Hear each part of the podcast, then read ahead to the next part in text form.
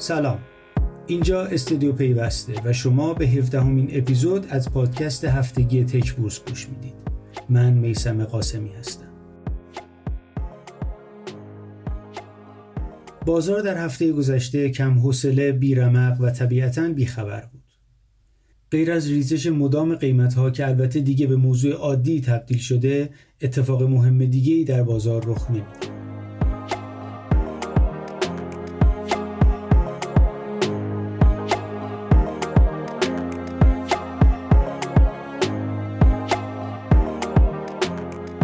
از روزهای کاری مهرماه فقط شنبه مونده که به نظر نمی‌رسه بتونه به تنهایی ضرر ماه اول پاییز رو جبران کنه.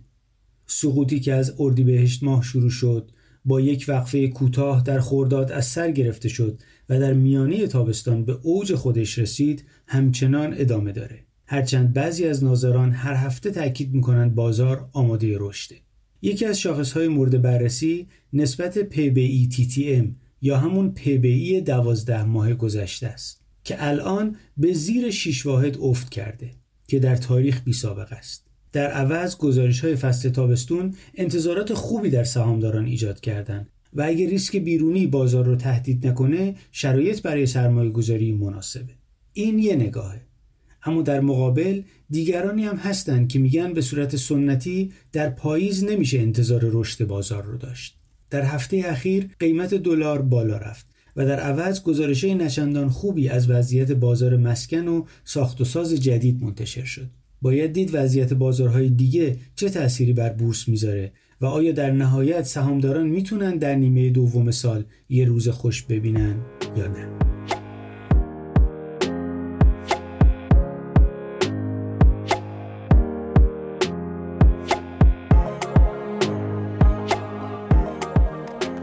در پایان مهر ماه می‌تونیم یه نگاه کلی به شرکت های آی سی تی در بورس داشته باشیم.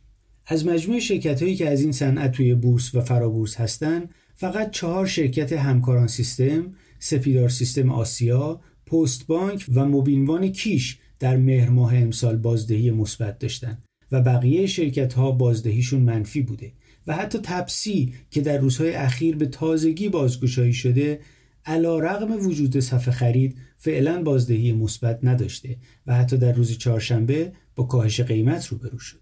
در سمت مقابل معدود شرکت هایی که بازدهی مثبت داشتن شرکت های آسیاتک، توسعه فناوری اطلاعات خارزمی و آتی داده پرداز در این یک ماه بیشتر از 20 درصد بازدهی منفی داشتن.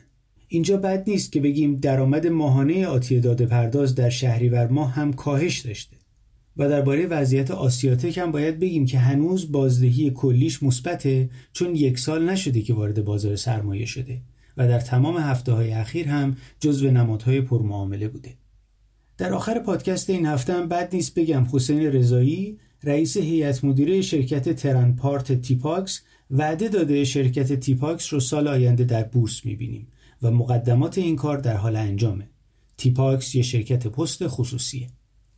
امیدوارم هفته های بهتری در انتظار همه ما و بازارهای مختلف باشه. تا هفته دیگه خدا نگهدار.